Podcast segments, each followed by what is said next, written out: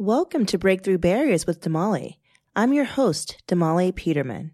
On this podcast, we invite you to share a conflict that you need help navigating, and I, along with a guest co-host, will share what we would do in that situation to help you reach your breakthrough. Welcome to the show.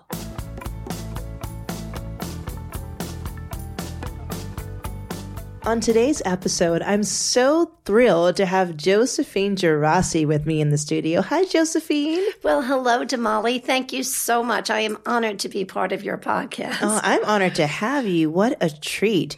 Josephine and I met in the Goldman Sachs 10,000 Small Businesses Program, which we graduated from in March. And we hit it off from the beginning. We had, t- we had plans to go to China and everything, right, Josephine? We did. We did. I have my passport ready. So we are ready. still make something. We happen. can still make it go. We we were partnering to present uh, a training program. We just have plans. We we're going to change the world together, right? We will. Josephine, tell us about yourself. So, Damali, I have a very diverse background. I'll start way back when.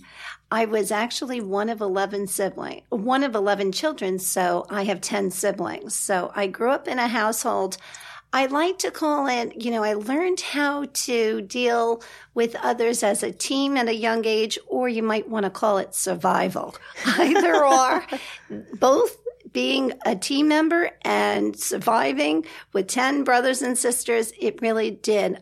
It set me up to be an entrepreneur.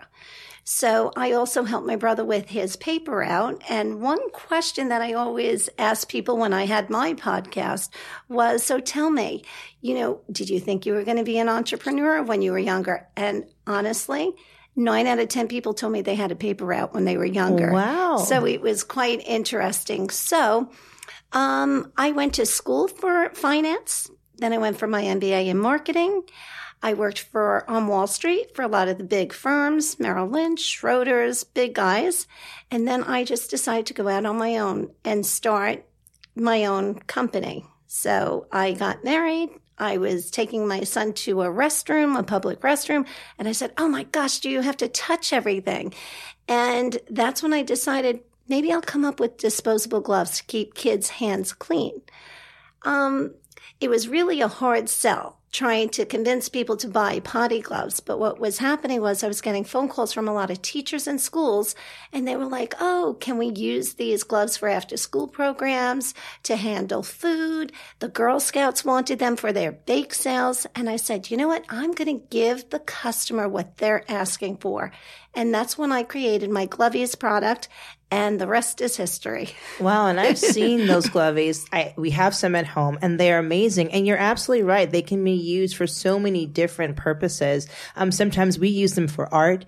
Um, it's great not to have to clean all the paint off of my kids' hands or off the ceiling or the wall or the floor. Um, and they're just really great for so many different things. Sometimes we're cooking. I have them put them on so that there's not flour everywhere. And so I love that the customers ask for something and you gave it to them. Yes, it's been an adventure, but a lot of fun. And it's just an honor when, you know, um, I had a Montessori school teacher send me the most beautiful email. It really warmed my heart because there was a little boy who had sensory issues and he couldn't, he wanted to be part of what his friends were doing and he just couldn't take the guts out of that pumpkin. And the teacher found me on Amazon. She purchased the glovies, and there we are. The little boy was able to be included and not excluded. So mm-hmm. It's all good stuff, but I can't wait to share my knowledge with you and your listeners. Absolutely. Well, one, that's a beautiful story. And it just warms my heart that your product allowed a child to do something and to, to participate in something that he perhaps otherwise would not have been able to. So that's just wonderful. I want to hear more stories like that, Josephine. Okay. that's just wonderful. And for our listeners, before we jump into that, you did have a podcast. And how many podcast episodes did you record? It was almost 200, believe it or not. Wow. It was over a long period of time. It was over seven years. Mm-hmm. They're still um, running the shows. It was a radio station out in Tyler, Texas. And the name of the podcast is Paying It Forward with Josephine Geraci, Entrepreneurs Helping Entrepreneurs. I love it. And it was great. Damali, I got to meet such really big people. And it was amazing because I don't know if you're familiar with Kathleen King, but she um, is a creator of Tate's Cookies. Oh yeah. And when I interviewed yummy. her, when I interviewed her, she didn't make it really big yet. And she had such an incredible story. So now that she made it really big and sold her company for over a hundred million dollars. Wow. Um, I have a friend in the corner. So that's what's so great about all these podcasts. And it's just great sharing our knowledge with others. Well, we have to definitely check that out. It's called what again? Oh, Tate's Cookies. and your podcast? Oh, Paying It Forward with Josephine Geraci. Oh, we got to find that. That sounds amazing. And so for those of you tuning in for the first time, you can call our hotline. So basically, you can call and leave a message with any question that you're contemplating. It can be conflict. It could be a situation. It can be just something that you love to have some insight from a person who's not a part of the situation. And so that's what we're here for. What we do is we play the message on the air for the co-host for the first time, and then we talk about what we would do if we were in that situation. So what are you waiting for? Pick up the phone and leave us a message. So without further ado, Josephine, we will play the first message. Great. You have you one, have one message. Hi, Damali. My name is Rochelle, and I have a question that relates to raising capital. I wanted your opinion on what you think are some things to consider when an entrepreneur is fundraising amongst friends and family. I've always had conflicted feelings about this because some people say you should not mix business with friends or family. And some people say before you even go out and try to fundraise from outside investors, you should always try and raise a small round amongst friends and family. So I wanted to hear some of your thoughts on that. And uh, I look forward to hearing your ideas. Thank you. Hmm, that's a good question. That's very interesting. The first thing that comes to mind is what for you, Josephine? I would only borrow money from my mom or dad, parents, and I would stop right there. And why is that? I just think that mom and dad would do anything for you.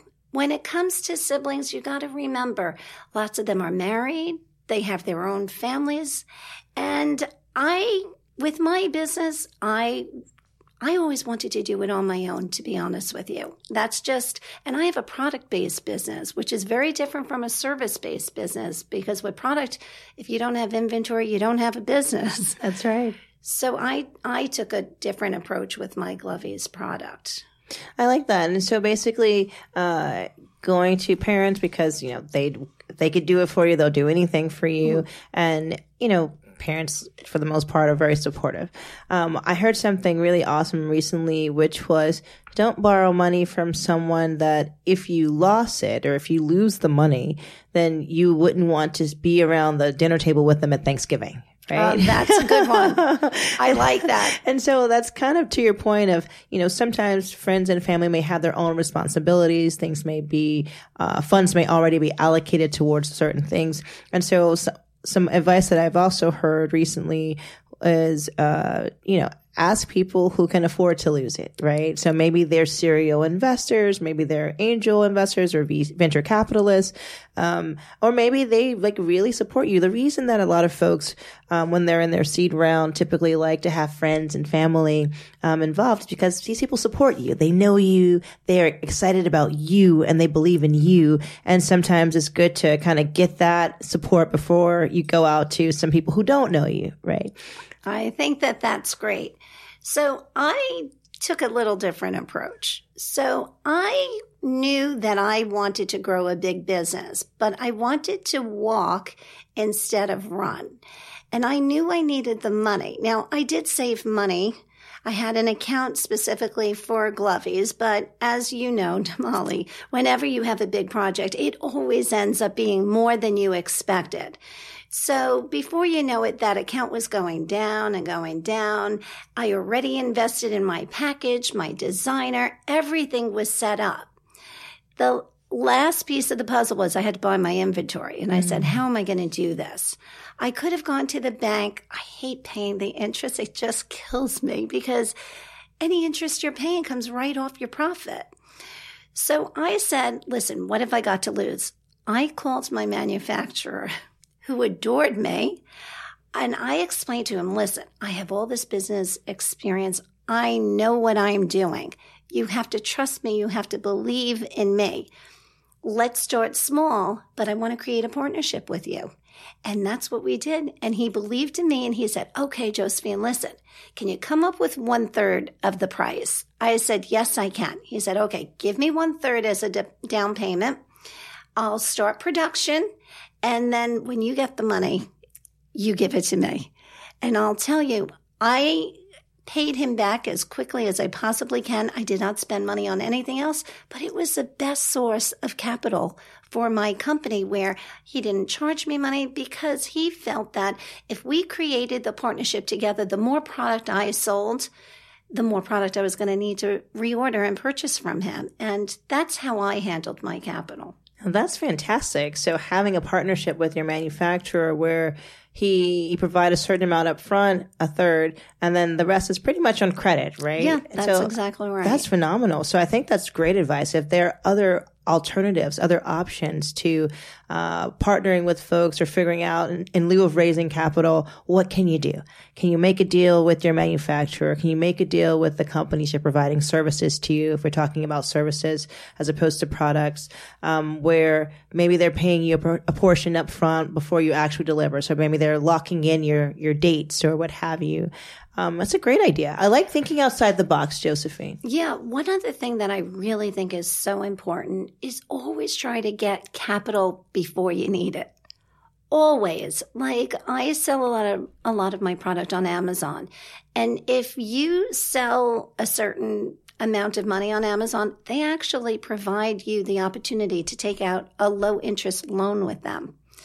And always capitalize on that grab that money, even if you just put it in a bank, pay it off because that will establish your work credit. Of course, personal credit's really important, but the work credit is under your business name is super important too. And that's a great point too, because having that line of credit or taking out a line of credit um, is really useful because even if you don't use it, well, for example, if it's if it's a true line of credit, then you aren't being charged, right? If it's just sitting there in a bank and you're not using it, you're not being charged interest. Correct. Or if you take out a loan and you pay back early, you can start your credit record for your company as opposed to relying on your personal credit report and personal credit score. Is that right? Correct. Awesome. I like that. And so what you're providing to Rochelle is just alternative ways to finance your business without relying on friends and family. Correct. Yeah, I like that. You know, it's funny because I've had a lot of folks come to me to ask about like the dinner table pitch, right? So how are you sitting at the table when you're talking to folks and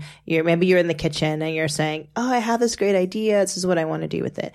And some things that I've heard work uh, include telling people what problem you're trying to solve and what need you're trying to address and why you are uniquely qualified to do it. And sometimes that's tough if it's in a different industry. I mean, you said that you came from marketing and then you had this great idea that arose from a need that you had when you had your children. Like, what are we going to do? Bathrooms are disgusting. I don't want to touch anything. What should, what should we do? And it, there was really nothing on the market. And so you created it.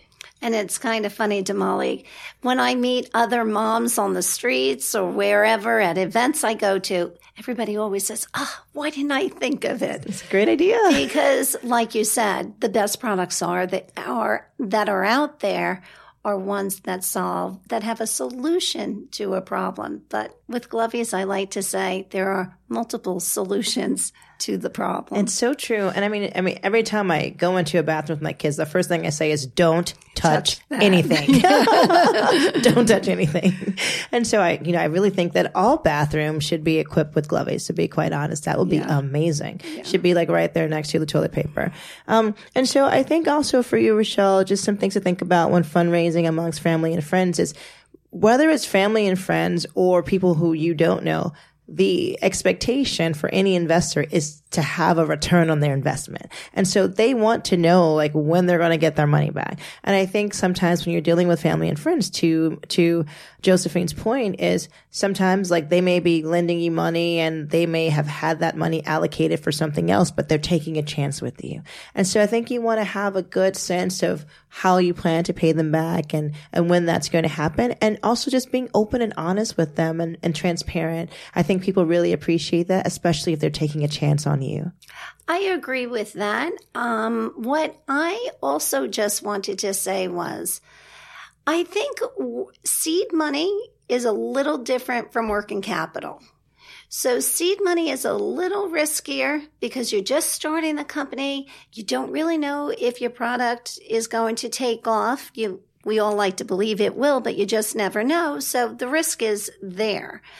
Working capital is a little different if your your product is up, it's already successful and bang, you get a purchase order and you're like, wow, how am I going to do this? I think that's a little different. Then you can turn to your family and your friends. And, you know, the best thing is communication. You open your books to them. You know, they're partners now. Show them. Say, look, this, these are the orders that are coming in. This is the money that's coming in. I know that within 60 days, this is how much money we're going to make off of the product.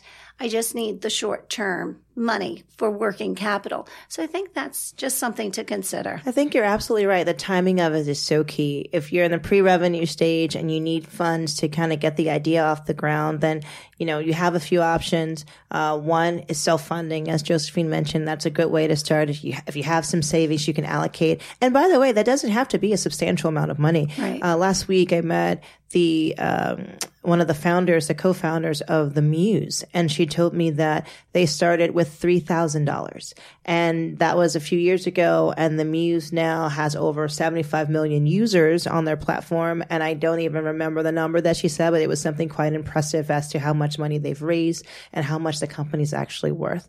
And so, you know, you can start with, you know, depending on what you're offering, depending on the products, depending on the services, you can start with, you know, something more modest and then be, you know, and then figure out how you want your growth to be. If you're talking about a company that already has revenue, um, to Josephine's point, um, then I think it is a good idea because you have proof of concept already there. Correct. And if you just need help to kind of for working capital or to fulfill orders or to get to the next phase. So are you hiring people? Are you, uh, do you need mm-hmm. more inventory? Do you need, uh, more space for your product or more space for your, for your employees? I think you just have to figure that out. But planning, planning, planning is super key. Um, I think the most successful entrepreneurs have a plan and even if they don't have a plan that's like fully articulated in like a 75 page document, they have an idea of what they're trying to accomplish and they have prioritized their goals. Great. I agree 100%. That's what was so great about the 10,000 KSB, you know, program that we went to.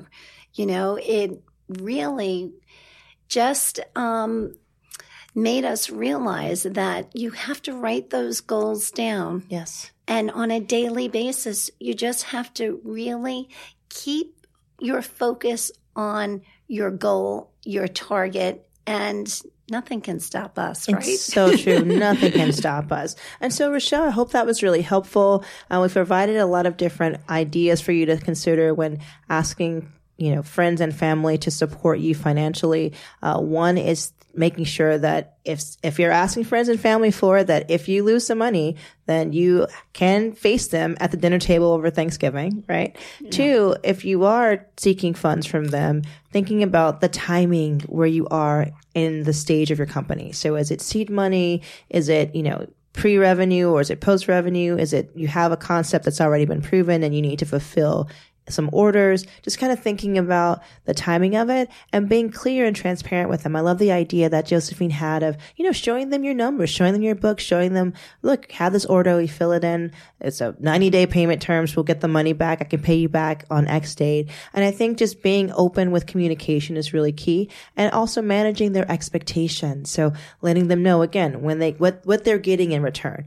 Is it equity? Is it, you know, they're going to be paid within a certain period of time? Just kind of kind of managing their expectations. And then in lieu of that, we also provided some alternatives to getting capital from your friends and family. So getting a short-term loan, uh, self-funding, uh, and perhaps even, which is amazing, Josephine, partnering, partnering with your manufacturer or with someone else who can kind of bear some of the burden of the mm-hmm. costs to decrease costs for you. Great. Awesome. And so let's play the, the next message. I'm ready. Let's do it. you have, you one, have message. one message. Hi, Damali. My name is Andrea. I'm very interested in this new podcast, your podcast that I came across. Um, I actually am a woman in business. I have my own company now for three years, and I'm interested in finding out about getting the certification as a woman-owned business and finding out what's the best option for that. My company is currently located in New York, but it's my understanding that you can get this certification to cover both city, state, and federal. And I was interested in finding out the timelines and what you would recommend if I'm better off doing one at a time or filing the application for all three at once. Thank you very much for um, putting this podcast together. It's going to be a great resource for me, and I look forward to hearing your response. Have a great day. Bye. Wow. I know. Well, fortunately, we both have that certification in New York City and state, right? We do. I have to tell you, Damali, I, for many years, I've been doing my Glovies business for over 10 years. And it was kind of funny. I just did so much on my own. I would sit because I had three young children at the time and I'd put them to bed six o'clock at night and I would sit on my computer till one, two o'clock in the morning. And I don't know how I came across the certification process, but I remember coming, you know, doing my research and the Small Business Development Center is actually a local resource that I had used and I had gone over to them. Actually, before then, I became part of the Suffolk County Women's Business Economic SWEBEC in short on Long Island. And that was a part of that women network group that they had a speaker come in and they talked about certification as well. But what I did was I used both of the resources that women's group and the small business development center. And I just reached out to help from everybody. And the manager of the Suffolk or the SBDC actually sat down and helped me do my application. Wow. So the resources are out there. It's so important to go and grab them. So I actually went straight for the New York State certification because it was a bigger blanket. And then it's so much easier to get everything else. Suffolk County, I got very quickly because I live on Long Island. And then New York City is very, very easy to get once you get the state. I mean, you can go the other route, but that was the route that I had chosen. Excellent. And so I like that you said to use some of the resources that are available through your small business development centers. And so you use one that was based in Suffolk County. You mm-hmm. also mm-hmm. use one of the Long Island groups that focus on women entrepreneurs mm-hmm. as well. And that you started first with kind of the state route and then you kind of did everything else after that. Uh, I had a similar process. I also went to the Small Business Development Center and I would tell our caller, Andrea, that based on where you live, figure out where the nearest SBDC is, and then make an appointment to go in. Uh, in my experience, I went to the one right in Harlem, and they have a walk-in uh, unit. And if you walk in, then I think it helps to kind of accelerate the process a little bit because someone is there to help you. They also have a notary on site. Some of the documentation uh, requires notarization, and so when I went in, I had the distinct pleasure of working with uh, Francisco Guzman, and he was just an amazing resource. He walked me through it. Um, I had all of my information with me, and so I you have to use their computers if you're going going into file as a walk-in, and so we did that. I had everything on a thumb drive and then we were able to upload everything and process it. And it was really helpful because all the questions that I had, he was there and I could ask him real time. It was invaluable. I think that's wonderful. And you know what I like about that, Damali, is that you put the face to the, to your name. It's, you're just not a name on a piece of paper and people want to help. I mean, the government has really set up some great agencies. They're out there to really help us. And I'm so happy you had such a good experience. I did. It was a wonderful experience. And I also want to give a shout out to the New York Women's Chamber of Commerce because their director, her name is Kenya Abreu. She's really a champion for helping women to get their certification. And she also has a process in place to help you. Uh, for me, I did all of them at the same time. So there was a form that I could use that allowed me to apply for city, state, I think the MTA and a few other things all at once using kind of a common application. And then there were some addendums um, that I had to fill out to, for the other uh, certifications. And so you have your women business owned uh, entity certification. I have the minority and the women, the women's business owned entity certification. So I had the MWBE and the process was pretty much the same. I think I It just is. had one additional paper, you know, document to fill out. right. Yeah. And so it's, what's great about that is, um, then figuring out once you have your certification, what does that open you up to, Josephine? What opportunities do you have? Wow. Well, what's funny is I, right before this podcast, I actually just attended a procurement fair and it's quite challenging. It's not that you get your certification and all of a sudden everything's handed to you when you get a contract. It is nothing like that. It is a lot of hard work. And you really have to follow, in my opinion, a lot of it has to do with follow up you know, you have to get onto the systems, you know, for like, um, let's see, the Department of Ed, you have to make sure that you become a vendor within their system. A lot of the agencies have their own way of doing business. So you need to become familiar with every agency you want to do business with. Then, of course, there's Passport that you have to go in. That's the general system with all of the agencies that you go in, you put all of your information in, your personal information, your business information, and the commodity codes. That is key. You need to do your research and you have to make sure that you are representing who you are, who your business is, and what you can offer these agencies. That's right. And so I want to unpack a little bit of that. So you said that before you came here, you went to a procurement fair. What's a procurement fair? So that's where all, it's like a trade show where all the agencies go. They line up the hall with their tables and they let suppliers like myself know what kind of contracts they have available right now. So you can actually go and create, you know, bid on these contracts. And it's a lot of fun because Damali, within those procurement fairs, you get to meet other MWBEs and you can become a team together and go and bid on a contract, a government agency together. So there's a lot of opportunity out there as a certified women owned business. Absolutely. And I like that you also said like there shouldn't be this expectation that once you've acquired your certification, it's raining contracts because that's not the case. There's still a lot of uh, groundwork to, to do in order to actually land those contracts. Um, my understanding is that Mayor de Blasio has allocated a certain number